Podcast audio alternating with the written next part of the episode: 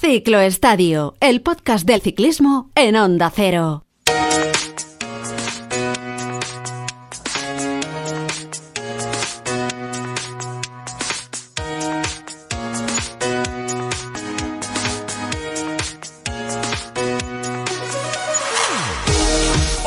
Amigos, ¿qué tal? Muy buenas, bienvenidos una semana más a la sintonía del Ciclo Estadio, aquí en Onda Cero, en una semana en la que además estamos en plena disputa del Tour de Romandía, que ha arrancado con una actuación, diríamos que más que esperanzadora por parte de Juan Ayuso. Una semana en la que además eh, uno de los grandes referentes del pelotón de nuestro país, como es Alejandro Valverde, ha cumplido nada más y nada menos que 42 años. ¿eh? ¿Y quién lo diría viéndole el otro día en Lieja? donde firmó una más que meritoria séptima posición, ganó, ya sabéis, Renko Bonepoel, además fiel a su estilo, el eh, ciclista del Quick Step por aplastamiento, ganó de Benepoel 22 años en su primera participación en esta carrera, una carrera que además nos dejó la grave caída de Juliana Lafilippe con un hemoneumotórax y con varias fracturas, así que esperemos que el vigente campeón del mundo pueda regresar pronto. Eh, aunque decíamos y hablábamos de meritoria la actuación de Valverde, para meritoria la actuación que está teniendo nuestro protagonista de esta semana en lo que llevamos de temporada. Hace pocos días tuvo en su mano, acarició la victoria en la clasificación general del Tour de los Alpes, eh, que el último día, bajo la lluvia, le arrebató eh, Román Bardet. Pero es que además nuestro protagonista viene de una temporada en la que en la que han dado mucho y bien. Empezó con un podio en el Tour de los Emiratos, le dio continuidad batiendo en un sprint extraordinario a Juliana Lafilippe en casa, en Lechulia, y hace pocos días pues ha vuelto a levantar los brazos en ese Tour de los Alpes, lo que toda la vida fue el Giro del Trentino, aunque eh, se le escapara la general en el último suspiro. Bueno, dos victorias de etapa lleva esta temporada, a las que hay que sumar un quinto puesto a la Strade Bianche y un noveno puesto en la Tirreno Adriático. Llega con una condición, vamos a decir que muy buena, yo diría que extraordinaria, al Giro de Italia, que viene a ser algo así como su carrera fetiche, al menos la que le ha dado, la que le dio mucho éxito, notoriedad, nada más y nada menos que con dos victorias de etapa. Yo digo que es el ciclista de la regularidad, el que siempre asegura un puesto entre los primeros. Eh, un ciclista silencioso, poco dado al al brillo quizás en los medios de comunicación, pero un ciclista con un mérito tremendo. Ya sabéis que es, que es Pello Bilbao. Hola Pello Bilbao, muy buenas y bienvenido al ciclo estadio de, Onda Cero. Hola, muy buenas. ¿Qué tal? Muchas gracias. Oye, eh, ¿se te ha pasado el disgusto de haber perdido la general del Tour de los Alpes en la última subida, en ese día de, en ese día de lluvia? A mí me da la sensación, desde lo que te he visto por la distancia, ¿eh? de que te lo has tomado con mucha filosofía, que no te has disgustado tanto. ¿O sí, Pello? Dime la verdad. No, no, si te digo la verdad, no, no es que haya sido un disgusto tremendo, ¿no? Porque al final, bueno, eh, hemos pasado una semana extraordinaria, eh, un trabajo de equipo buenísimo, una entrega por parte de todos los compañeros excelente y, y bueno, hemos peleado en la lucha por etapas sin, sin pensar demasiado en la general eh, íbamos día a día, eh, hemos cosechado una etapa al sprint con un trabajo pues eh, de 10 de todo el equipo y una entrega que demostraron pues complicada de, ver, ¿no? Y, al final pues bueno, no se ha podido rematar con el podio, pero pero el resto de días han sido muy positivos estamos en muy buena dinámica para afrontar el Giro, así que yo diría que casi todo lo que hemos recibido en el Tour de los Alpes ha sido positivo, ¿no? Eh, sabíamos encima de la dificultad que entrañaba esa última etapa, hemos hecho un gran desgaste durante toda la semana y al final, pues bueno, quizás eh, Bardet y con un muy buen compañero también eh, escoltándolo, pues hmm. tenían eh, mejor posición para, para poder disputar la, la, general y mejores piernas en ese último eh, puerto, ¿no? Mm. Así que nada que nada que achacarnos, eh, el trabajo bien hecho y, y contentos con, con, lo que hemos cosechado allí. Bueno, porque las fuerzas las fuerzas dan hasta donde hasta donde dieron y luego tú lo decías, no te sacaron mucho tiempo en la última subida, en ese día de perros lloviendo además y en una subida además muy exigente. Pello Bilbao es es un, sube muy bien, pero bajando es un extraordinario bajador. Pero, mm, oye, las circunstancias de carrera hicieron que Bardet llevara a un compañero por delante y luego en los últimos kilómetros, en la bajada y los últimos kilómetros en llano, bueno, pues ahí, te, ahí sacaron la ventaja y te remataron. Es que, es que poco podías hacer, por muy bien que bajaras y por mucho que arriesgaras, incluso eh, porque la carretera estaba muy mojada, Peño. Sí, aparte que la bajada, bueno, al igual que la subida, ¿no? La subida eran solamente tres kilómetros y la bajada se salía ya una carretera principal donde, bueno, técnicamente no tenía gran complicación y poco se podía hacer ahí, ¿no? Y, hay que tener en cuenta también que, que Bardet es muy buen bajador, así que, bueno, no se podía revertir la situación ya en la bajada. Oye, dime la verdad, eh, Pello Hilo baja muy bien, sube bien y es, rápido, eh, es rapidito, lo, que, lo que en el boletón se conoce como rapidito. En un sprint o, en 10 sprints, ¿tú cuántas veces le puedes ganar a la Philippe, Pello? ¿Eh? Hombre, no sé, sería complicado, ¿no? Pero yo creo que de 10 sprints me podría ganar 7. Sí, Siete. Bueno, lo que pasa es que le ganaste el día que le tenías que ganar, ¿no? Eso es, aquel día no, no quería fallar bajo ningún concepto, lo había intentado más que nadie y parecía que ya esa etapa tenía mi nombre, ¿no? Y me lo creí y así, y así fue. Bueno, pues nada, fue una victoria más en casa, delante de tu gente. Eh, lo que cambia de Chulia con público a hacerla sin público, ¿no? Sí, sí, sí, sí, ya echábamos en falta, ¿no? Al final eh, no solamente para los corredores de casa, que obviamente lo vimos de una manera especial, pero también para el resto del pelotón, pues es una de las carreras más especiales de la temporada, ¿no? En cuanto a público.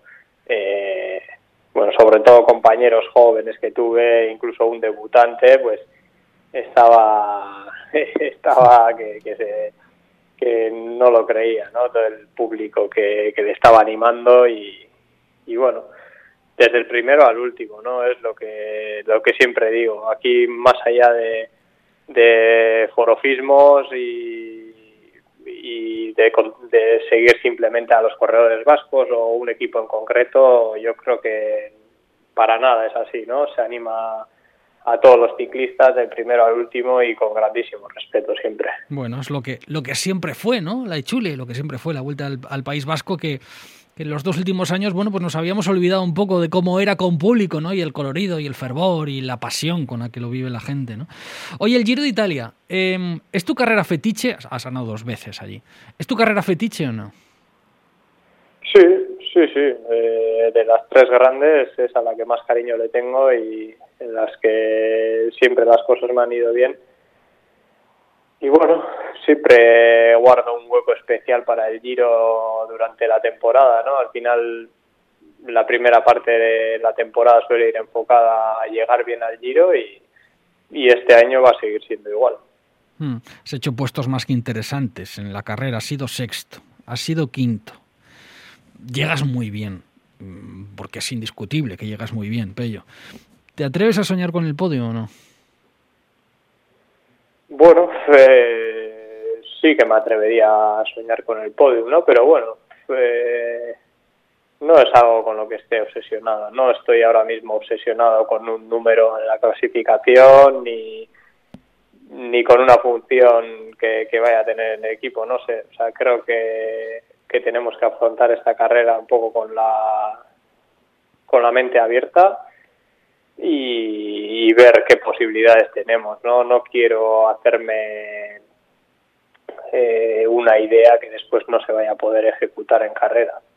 Quiero ir viendo día a día y veremos si físicamente sé que estoy bien, ¿no? Pero bueno, eh, después eh, hay muchos lances de carrera y vamos también con Mikel que, que llega en buenas condiciones, también llevamos a Phil Bauhaus para, para los sprints, o sea, el equipo tiene varios objetivos y va a haber que encajarlos todos bien. Eso te iba a preguntar precisamente, porque bueno, el, el manual, llega un momento dado, el manual, el libro, las instrucciones pueden decir, hombre, pues teóricamente a lo mejor Mikel Landa por una cuestión, pues no sé, pues, de, de, tradición dentro del equipo, por una cuestión, yo no sé si de galones o no, ¿eh? eh quizás la intención es que eh, Pello esté al lado de Mikel Landa y que, bueno, pues que, que, esté junto a él en las etapas importantes, en las etapas eh, sobre todo de, de montaña. ¿Tenéis claro ya cuáles van a ser las bazas del equipo? Si tú vas más para hacer un puesto, más para luchar por el podio o más para apoyar al líder, a Mikel Landa en el Giro de Italia, ¿lo tenéis claro ya o todavía no, Pella? No sé, no creo que sea algo que, que esté claro, ¿no? No sé ni siquiera si va a estar claro eh, el día que comencemos con el Giro. Igual va a ser algo que, que lo vayamos viendo sobre la marcha, no sé, bueno, al final yo prefiero dejarlo en manos del equipo y, y que ellos organicen, ¿no? Que es al final para, para lo que están los directores que, que van a tener que decidir cómo gestionar de la mejor manera posible al equipo. Yo estoy a total y entera disposición del equipo y, y el resto, pues bueno, lo iremos asumiendo según marche la carrera. Oye, yo siempre digo que el, que el Bahrain Victorious el Bar en Victorious es el equipo del es el equipo del notable alto. Chicos, es que es que tenéis eh, tenéis corredores para todos. O sea, tenéis corredores muy buenos y digo lo del notable alto porque mm, es que cualquiera puede ganar. Es que el año pasado, por ejemplo, se cayó Mikel Landa en el Giro y hacéis un segundo puesto con Davino Caruso. Hacéis podio con Jack Hike en la vuelta. Eh, no sé, eh, en ese equipo mm, es un poco complicado, como tú decías, distribuir de antemano los roles antes de una carrera. No sé, ¿cómo llegáis a la conclusión de quién trabaja para quién? Porque, insisto, es que tú coges la alineación del en Victorious y del primero al último, prácticamente todos, un buen puñado de corredores, podéis aspirar en muchas ocasiones a los mismos objetivos. Mm, no sé, ¿e-, ¿esto cómo lo gestionáis, eh? Bueno, pues al final eh, cuando lleguen las, las primeras dificultades de la carrera, pues se mide un poco, ¿no? Cada corredor donde está. Y lo más importante es que, que el resto de corredores eh, admitamos o que nosotros mismos eh, seamos conscientes de quién es el líder, ¿no? Al final que no sea simplemente un líder que, que se asigne, sino un líder que, que el grupo que el grupo lo acepta, ¿no? Y al final es lo más importante, porque en ese caso es cuando más, cuando con más convicción se, se puede trabajar por alguien, ¿no? Y, y, lo que se dice, ¿no? Que la carretera pone a cada uno en su sitio. Bueno, tienes 32 años. ¿Alguna vez antes en tu carrera, no sé, te habías sentido así tan bien en la bici como ahora? Pues yo, con, no sé, con tanta, no sé si con tanta seguridad en ti mismo o con tanta seguridad en tus posibilidades, no sé si con 32 años eh, es el momento más dulce en el que más estás disfrutando o no, te pregunto. Sí, quizás es el momento más dulce porque estoy manteniendo la regularidad de los años anteriores, pero quizás tenga un puntito más para, para disputar etapas y me veo con más posibilidades ¿no? y con más convicción. Entonces, pues bueno, eh, los últimos años he tenido la oportunidad de pelear por generales y por tener siempre puestos de, de honor, ¿no? Entre los diez primeros, pero quizás, pues el hecho de estar consiguiendo victorias de, de etapa, pues te da ese ese plus, ¿no? Al final eh, es algo más vistoso. Está claro. Has hecho quinto y sexto en el Giro. Has hecho noveno en el Tour. Claro. Con lo que cuesta ser uno de los diez primeros en el Tour o uno de los cinco primeros en el, en el Giro. Yo siempre digo que Pello Bilbao es, es la apuesta segura. Rara es la carrera en la que no estás, pues eso, entre los diez primeros. ¿Tú crees que la regularidad es tu mejor virtud o no? Sí, sí que la regularidad es mi mejor virtud, ¿no? Al final, eh, para el equipo también, ¿no? Eh, saben que tienen un corredor que es capaz de hacer 70, 80, 90 días de competición en las que siempre voy a estar a, pues a un gran nivel, sea para buscar un resultado, sea para acompañar a un líder.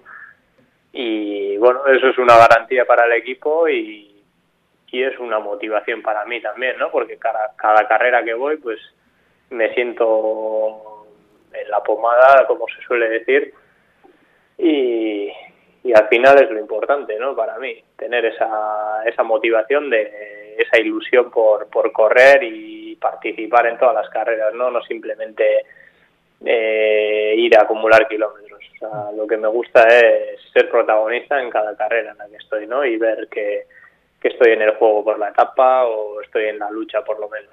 En la pomada, como dices. Oye, eh, ¿tienes la sensación de que con lo que cuesta hacer un quinto en el Giro, hacer un noveno en la general del Tour de Francia, tienes la sensación de que, claro, como ahora ganas etapas, antes ya ganabas etapas también, pero que últimamente ganas etapas y además estás arriba, como que como que se te está dando más reconocimiento eh, y digamos que más valor a lo que haces que a lo que has hecho durante toda tu carrera deportiva, por otro lado. Tienes la sensación de que como que ahora se te reconoce más eh, público, prensa, etcétera. No, lo sé. Eh, me consta que es algo que, no te obsesiona tampoco, pero ¿tienes la sensación eso de que ahora tienes más reconocimiento o no?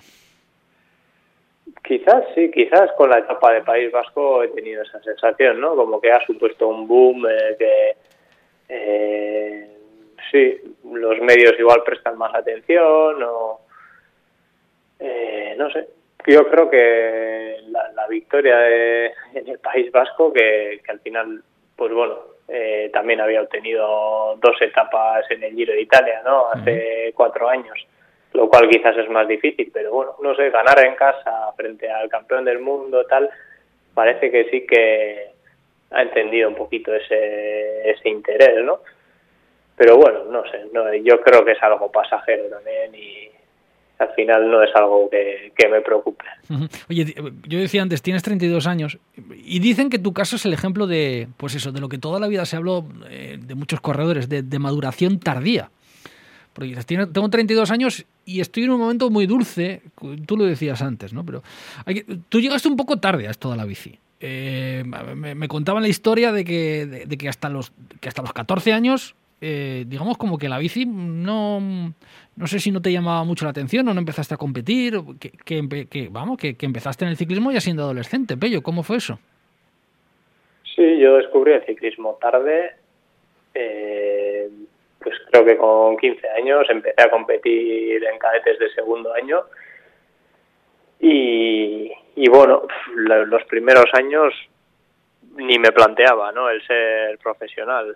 Eh, tampoco he tenido gente en la familia con, esa cultura ciclista que hayan eh, que hayan sido profesionales o que hayan vivido el deporte. Por lo tanto, pues no sé, para mí era simplemente un juego en el que me divertía mucho y pasaba un buen rato con mis amigos, ¿no? Que al final fueron ellos los que los que me metieron en esto. Ah, sí, fue, fueron la, el, el, grupo de amigos los que te metieron ahí en la escuela o cómo fue aquello. Sí, sí, eso es. Al final yo empecé, bueno, terminé en el equipo de fútbol porque veía que no me estaba divirtiendo y empecé a salir en bici, pues bueno, eh, simplemente por, por hacer deporte, ¿no? Por, por estar activo y, y poco a poco empecé a salir con, con mis amigos de los de la cuadrilla y fueron ellos los que me animaron, ¿no? Ostras, vemos con buen nivel, ostras, eres capaz de seguirnos, tal, ¿por qué no te animas a competir? Y bueno, pues así empezó todo en cadetes de segundo y no fui consciente de la oportunidad de ser profesional realmente pues hasta que llegué a amateur, ¿no? Ya en amateur sí que estando eh, dentro de la Fundación Euskadi, en el equipo Naturgas, pues bueno, allí sí que ves que si las cosas salen bien, puedes acabar en el Orbea en aquel entonces y el Orbea dar el salto a Euskaltel. Pero bueno, todo fue bastante lento y la progresión fue bastante bastante lenta porque también estaba estudiando en aquel entonces, eh, estaba en la, en la facultad en Vitoria, en el IBEF, y al final estaba compaginando estudios y, y ciclismo, y bueno, pues no tenía una vida muy, muy profesional que se diga, ¿no? Y quizás eso hizo que, que mi maduración fuera más lenta, ¿no? Eso junto con haber empezado tarde en el ciclismo y, y pues bueno, esos factores quizás hicieron que, que mi maduración fuera más lenta pero ya una vez en Caja Rural hubo ahí un cambio de chip en el que gané mi primera carrera, vi que vi que podía ganarme la vida con, con ello y poco a poco pues eh, empecé a hacer una vida más profesional, a centrarme más y más en el ciclismo, vivir exclusivamente para ello y al final pues bueno, los resultados han ido viniendo, ¿no? Más tarde, pero, pero han llegado. Ahora cuando ves, por ejemplo, a Juan Ayuso, ¿no? O a, corredores que, que, desde juveniles están ya compitiendo a nivel profesional, y dices, bueno, caray, si cuando yo tenía 18 había empezado a coger la bici tres años antes, poco menos. ¿Se, se te pasa por la cabeza o te llama la atención la precocidad que se ve ahora de, de, algunos corredores? Esto de pasarles de juveniles directamente a profesionales. Hablo de Ayuso, de Magnus Sheffield, que está ahora también ganando con Ineo, ¿no? 19 años. Y dices, bueno, esto, eh, no sé, ¿tú cómo lo ves? Bueno, eh, al final quizás tengan por una parte la mala suerte de tener que despuntar antes, ¿no? Porque ahora ya eh, pocos equipos confían en corredores que consiguen sus resultados a los 23 o 24 años. Si parece que si no consigues dar el salto siendo sub 23, pues lo tienes complicado, ¿no? Y el nivel de, profesionalización de juveniles, eh, amateurs, pues comparando con el nuestro es brutal ahora mismo y, bueno, son conscientes de que tienen que aprovechar la oportunidad antes, que si no se les escapa el tren y, eso hace pues que se tengan que centrar al, 100% o bueno, que quizás no se planteen el sacarse unos estudios o, o llevarlo con más calma, ¿no? Eh, yo tuve la suerte de, de, firmar un contrato de cuatro años como profesional con, con el equipo Euskaltel me dieron la oportunidad de seguir con mis estudios, entonces pues bueno, yo me lo tomé con otra filosofía, sin ningún agobio y, y al final ha sido pues una carrera en progresión donde los primeros años fueron de puro aprendizaje y no no fueron para nada para engordar el palmarés pero después he ido disfrutando, ¿no? Viendo cómo cada año subo el nivel y voy consiguiendo cosas eh, más y más importantes y, y, quizás sí que el inconveniente que les veo a estos chavales que pasan ahora con 20 años o 18 años directos a profesionales y, y lo hacen todo tan al detalle, pues al final pienso cuánto pueden alargar eh, sus carreras, ¿no? A esa intensidad, a esa a ese nivel de autoexigencia quizás es complicado hacer una carrera larga en el ciclismo, ¿no? Pero bueno, ahora son los tiempos que son y, y al final pues quizás también consigan eh, asegurarse económicamente su futuro en pocos años, ¿no? Si son capaces de dar ese nivel ya con, con 20 años. Claro. Difícilmente podrán seguir disfrutando del ciclismo con 32, ¿no? Como lo haces tú, ¿no? Porque tú sigues disfrutando de tu profesión, Pello. Sí, es lo más importante, ¿no? Seguir disfrutando, porque al final, eh, si lo haces puramente como trabajo, yo creo que es difícil, ¿no? Sufrir a esta, esta intensidad y, y pasar todo lo que pasamos. Al final tiene que ser por, por pasión y si, si ese factor no está, no está activo, difícilmente se puede se puede seguir sufriendo a, esta, a este nivel con 35 o 40 años, yo creo. Bueno, oye, del, del compañero de clase aquel eh, que con 14 años le compraste la bici por 100 euros, ¿te, acuerdas el nombre o, o no, Pello, ya, o ya se te olvida? Sí, me acuerdo, me acuerdo, Julen. él, él, también competía con nosotros en el equipo.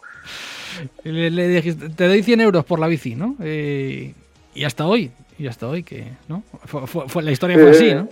Sí, sí, sí, tengo todavía la bici guardada, de hecho, como ah, de, recuerdo. Qué bueno. Sí, sí, sí, Qué bueno. Pues eh, Pello Bilbao, que ha sido un auténtico placer charlar contigo, estar aquí esta semana en el Ciclo Estadio, que, que mucha suerte para el Giro y que, que te seguimos de cerca, que sigas disfrutando y que, que alargues tu carrera mientras sigas disfrutando con la bici, mientras el cuerpo eh, te siga dando tan buenas vibraciones como las que te da. Así que, que te deseamos, te deseamos muchos éxitos, Pello, que vaya muy bien, ¿de acuerdo? Gracias.